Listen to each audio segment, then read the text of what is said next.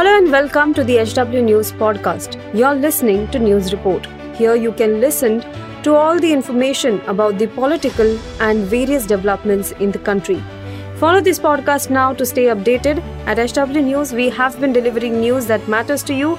Our goal is to present you with information that stimulates conversations around topics of larger public importance that are often lost in the noise of shrill prime-time cacophony.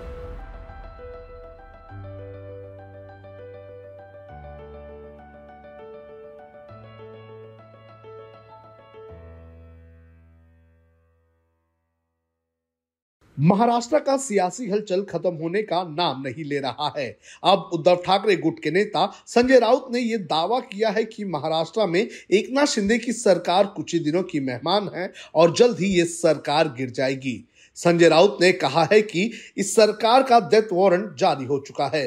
अब देखना यह है कि इस पर sign कौन करता है। हम लोग अभी सुप्रीम कोर्ट के फैसले का इंतज़ार कर रहे हैं। अगले 15 से 20 दिनों के अंदर ये सरकार गिर जाएगी। संजय राउत, उद्धव ठाकरे नेतृत्व के खिलाफ बगावत करने वाले 16 विधायकों को आयोग ठहराने की मांग करने वाली याचिका पर लंबित सुप्रीम कोर्ट के फैसले का ज़िक्र कर रहे थे। राउत के अलावा उद्धव ठाकरे ने भी रविवार को ऐसा ही कुछ दावा किया।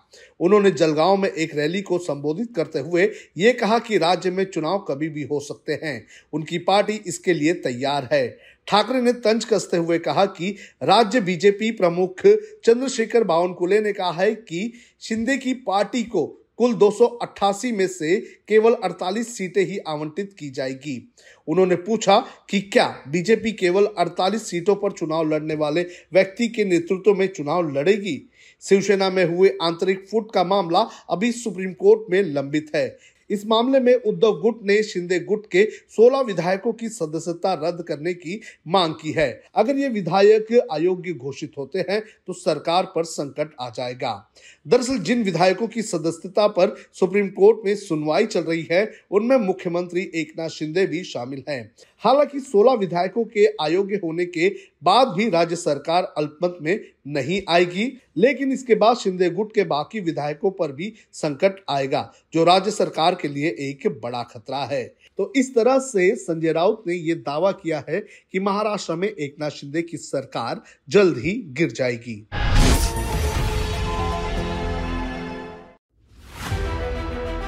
If you like this episode, please rate us with 5 stars right now. HW News podcasts are available on BingePods and all other audio platforms.